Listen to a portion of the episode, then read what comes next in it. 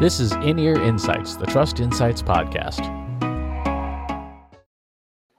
In this week's In Ear Insights, we are talking about Google Analytics tracking codes and the order in which Google Analytics, both uh, the classical version, GA3 or Universal Analytics, and Google Analytics 4, the way that they work. Because one of the things that happens is that people kind of just do stuff with Google Analytics and hope that it works out. And you know, that's generally speaking not not a great strategy. So, Katie, when you watch people use things like UTM tracking codes, what do you see as uh, as sort of the general best practices for that? Well, I feel like that's two different questions. What do I see with people using them, and what are the best practices? and so, never the two shall meet. Um, no, in general, I often see a lot of um, you know common mistakes with UTM codes. You know, putting in the wrong kind of source, not uniformly listing out here are the accepted source mediums for our organization, having any sort of governance.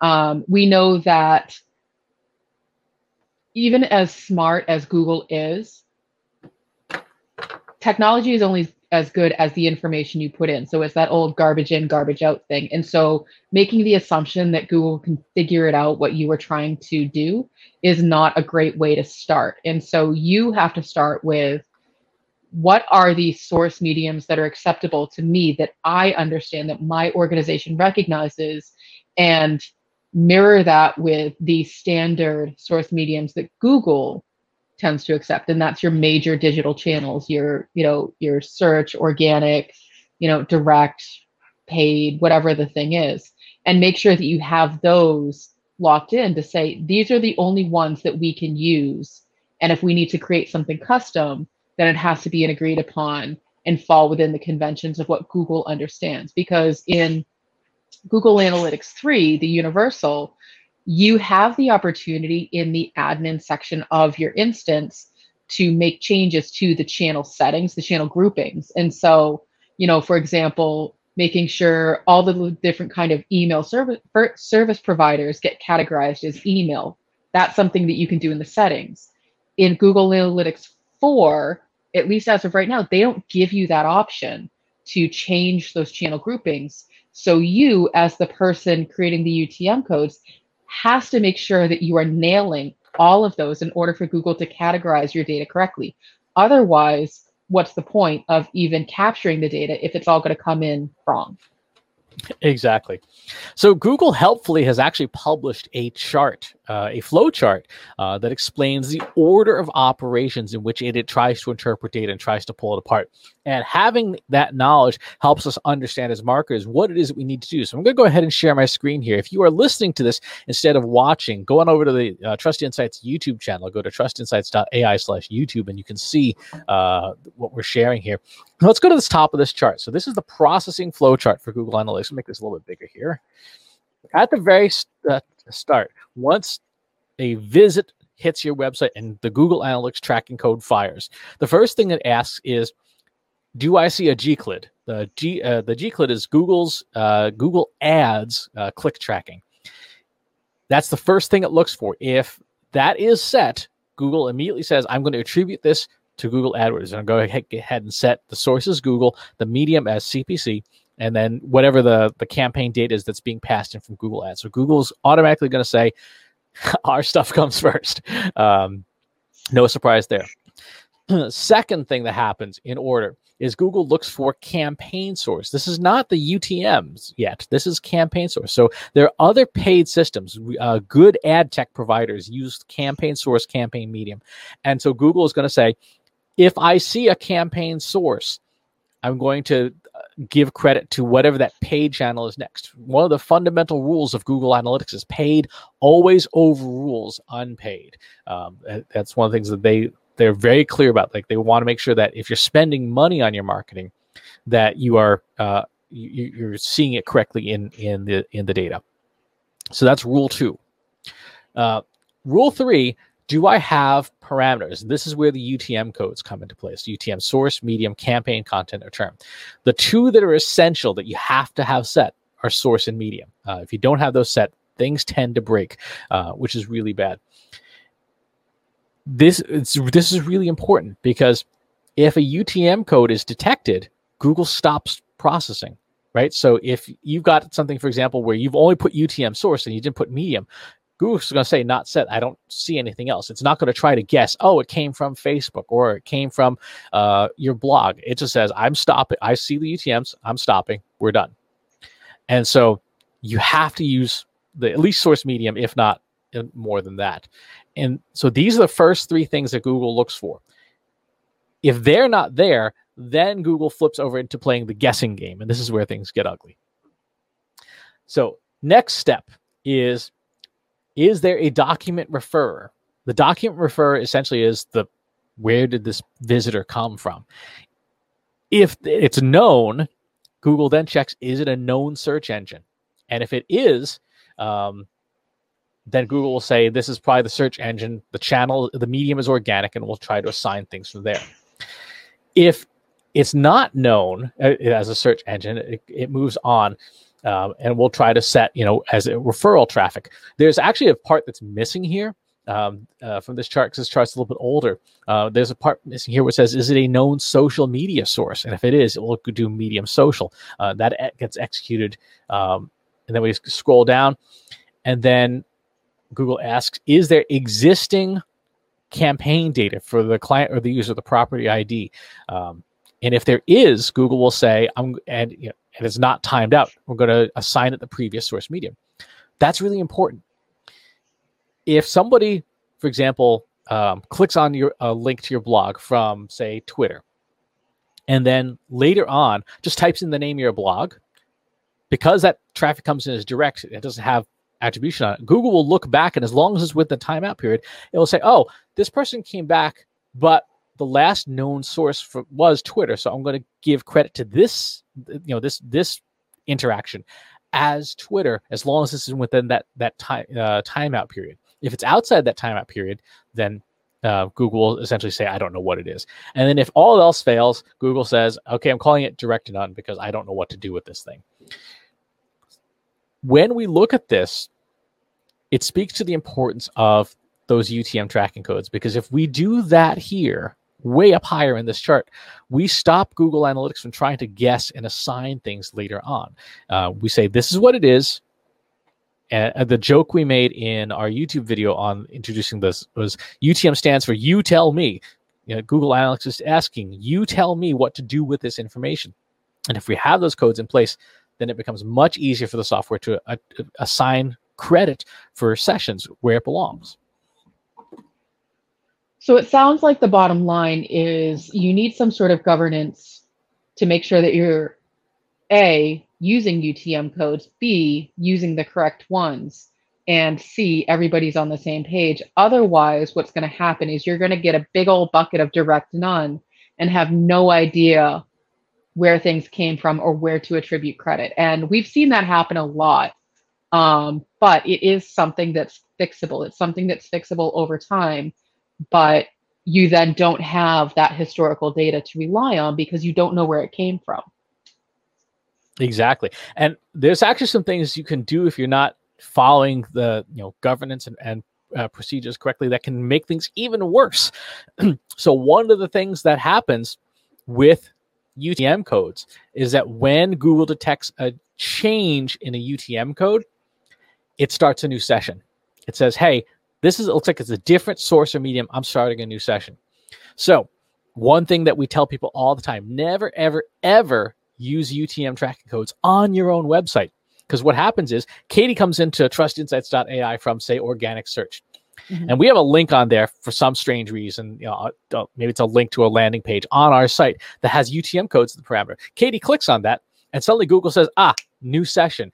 And now, uh, if she converts, Katie is now given credit for uh, uh, you know the, whatever that UTM tracking code was, even if it doesn't have a source medium. If it has any UTM parameter, it starts a new session, which means that suddenly organic search no will no longer get credit for that conversion because we broke the session, we mm-hmm. broke um, th- that continuity. So it's one of those things that like we tell people never use UTM codes on your own website because you're just going to hose your attribution totally.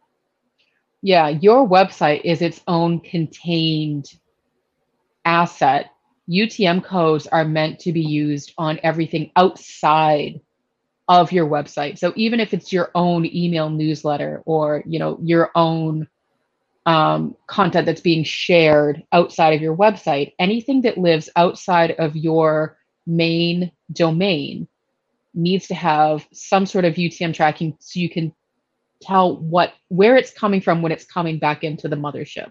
And so if it's your email newsletter that will eventually live on your website, if you're sending it out via your email service provider or your marketing automation system, you need to have that source medium of email and newsletter or whatever it is for you. Um, so that if people are like clicking on links within the newsletter back to your website, you know that they came from the newsletter to your website and your newsletter is doing the hard work of driving traffic. Exactly right. and the old the the other thing that's really important is that for undistributed sources, um, Google calls them direct none. Well, you see here at the very at the very bottom. One of the rules inside Google's processing engine is if I have direct none and the session hasn't timed out, and I have a pre-existing um, source medium from say a UTM code, I'm going to give continuing credit to that original source medium. So if somebody say clicks on a Facebook ad and goes to your website, and then they open an email from you in within that session timeout period, and your email doesn't have those UTM tracking links on it, then even though somebody clicked on the email, the Facebook ad's still going to get credit for it because it's going to come in as direct none from the email. And Google's like, well, I don't see where this came from. And this person mm-hmm. is still here from Facebook. So Facebook gets the credit.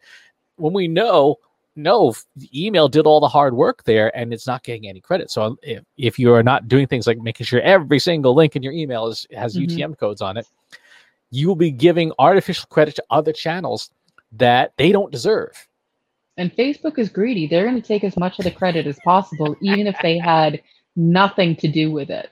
They're going to say, nope, that's mine. I take that now. Exactly. So you got to make sure that, again, you're, like Katie was saying, using UTM codes everywhere mm-hmm. except on your own website. So on your Twitter channel, on your on your profile, in your YouTube videos, wherever it is that you have links, make sure that, mm-hmm. that you have those tracking codes. And if you don't like the way that they look, use a URL shortener of some kind so it looks pretty. Um, when it when it's assembled. Now, speaking of URL shorteners, one of the challenges there is that if you embed that UTM code in a shortener, and somebody copies and pastes that um, to a different medium, whatever is hard coded in there is still going to get credit. So if I take, for example, if I tweet something that has a shortened URL with my UTM codes in it, and mm-hmm. somebody copies and pastes that to, say, a Facebook post, mm-hmm.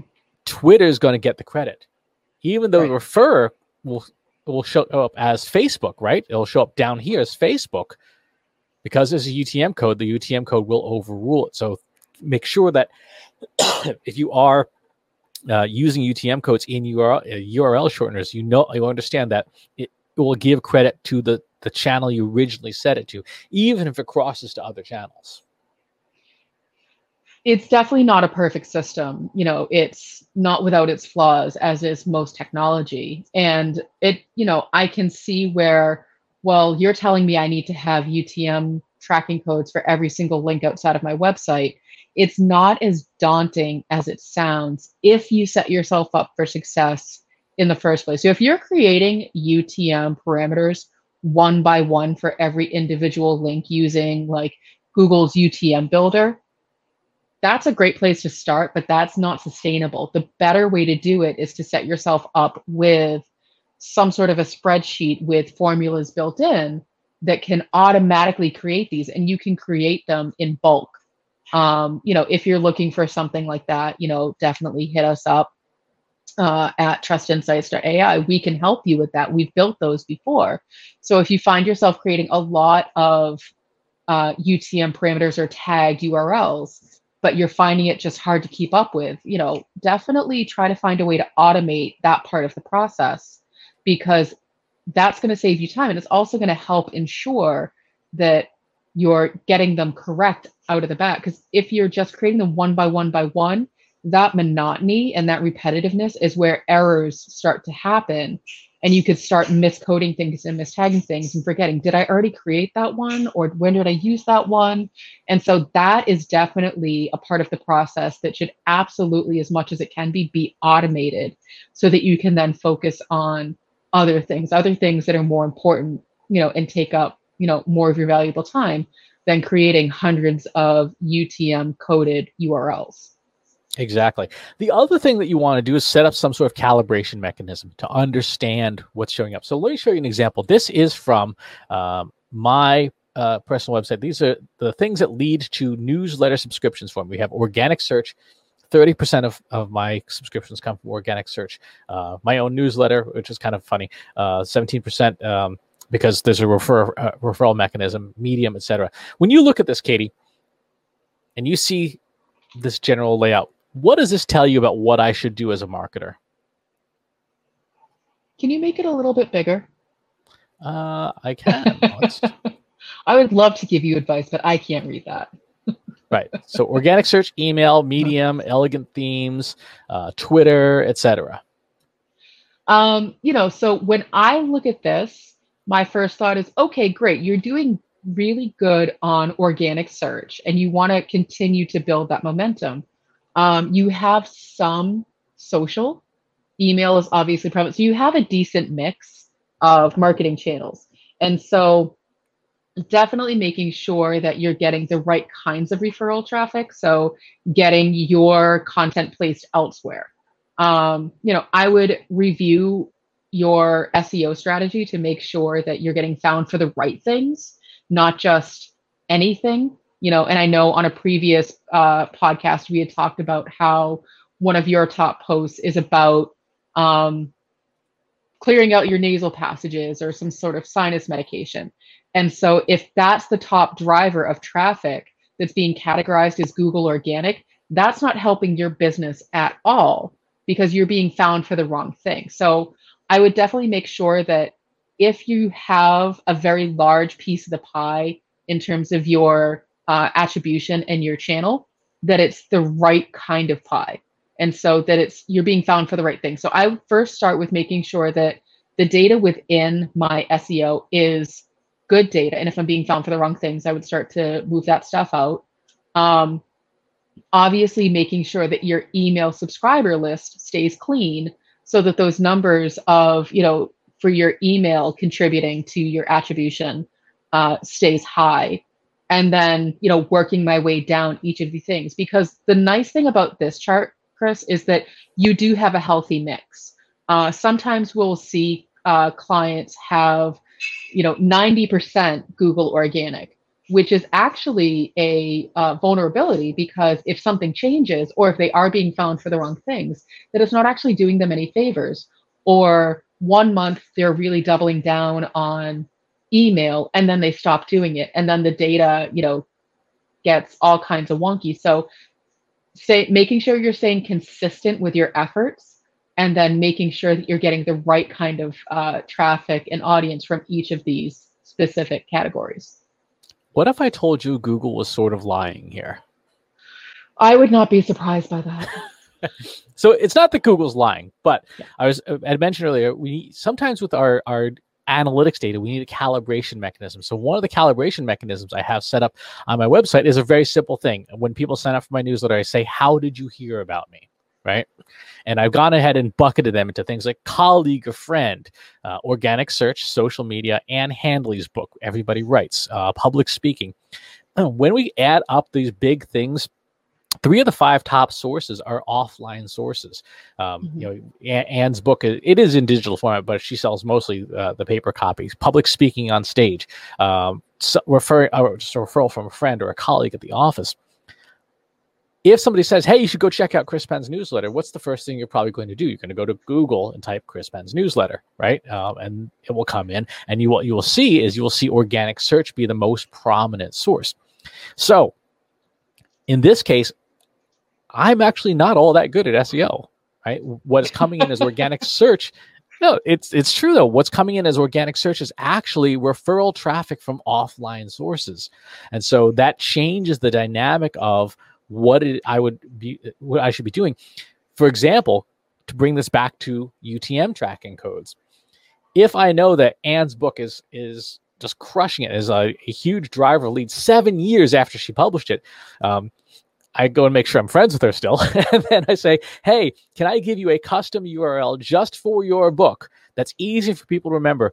And then it has the UTM codes baked into it. Like I might buy, like, you know, uh, Chris likes book.com and have that reroute, reroute in the backend with the proper UTM tracking codes for it to be the book so that when the second edition comes out, I have a much more clear understanding of, oh, somebody was reading the book and I made a URL that was easy to remember. They type it in. Now I know where that came from. The same thing is true. Uh, we do this a lot uh, when we speak on stage. Uh, we have, you know, where can I get the slides.com, which will take mm-hmm. you to a landing page so we can track that came from speaking.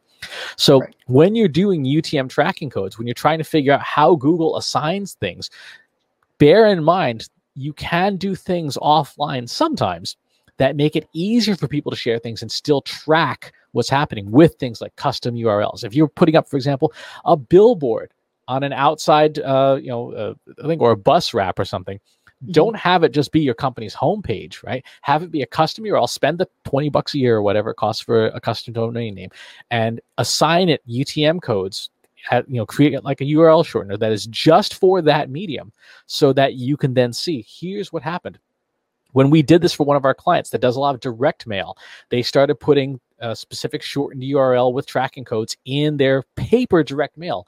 And what did we see the month they did that? Oh, actually, direct mail is one of the top three drivers of their business. Previously, it was it was unknown. We didn't know where the traffic was coming from because they used a custom URL on just a postcard.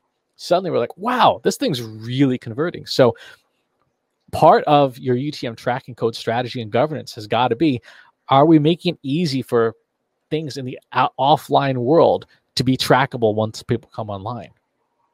Well, and that goes back to my analysis of your attribution chart of that's great that Google Organic is doing so much hard work for you. The assumption is that you're doing SEO correctly, but it's digging into each of those channels to make sure that the data in there is actually correct. And so you've just pointed out that it wasn't. And so there was an exactly. opportunity refine it even more. Exactly, and in this case, to to uh, blow up an assumption that you know search was the thing. It's, it actually mm-hmm. isn't the thing. It's referrals, and so that might change my strategy to go. Well, I'm apparently pretty good at referrals. Maybe instead of you know optimizing my site and chasing inbound links and stuff, maybe I go and do more guest podcasts. Maybe I go and do more. Um, con- you know, anytime somebody says, "Hey, would you contribute a blurb for my book or help me write a chapter of my book?" Maybe I say yes uh, more often because it clearly is something that I'm I'm good at. So, uh, to wrap things up here, knowing the order of operations is so important when it comes to Google Analytics to understand how the software makes the decisions it makes. And as much as possible to interrupt Google's guessing game by providing it the data. Remember, UTM stands for you tell me. We have to tell Google this is what we want you to know. Yep, absolutely. Um, you know, so basic takeaways Google prioritizes itself first because it's a narcissist. Then it says if you're spending money, paid comes next, and then everything else falls in after that. Exactly. And don't let Google guess. Tell no. Google what you want it to know. Uh, if you've got questions about anything we've talked about in today's episode, head on over to trustinsights.ai slash analytics for marketers, our free Slack group with over 1,800 people uh, having discussions about analytics all day, every day. And if you, uh, wherever it is you're watching or listening to the show, if there's a channel you prefer to get it on, go to trustinsights.ai slash TI podcast, where you can find the show on most places that you can consume podcasts and videos. Thanks for tuning in. And we'll talk to you soon. Need help making your marketing platforms, processes, and people work smarter? Visit trustinsights.ai today and learn how we can help you deliver more impact.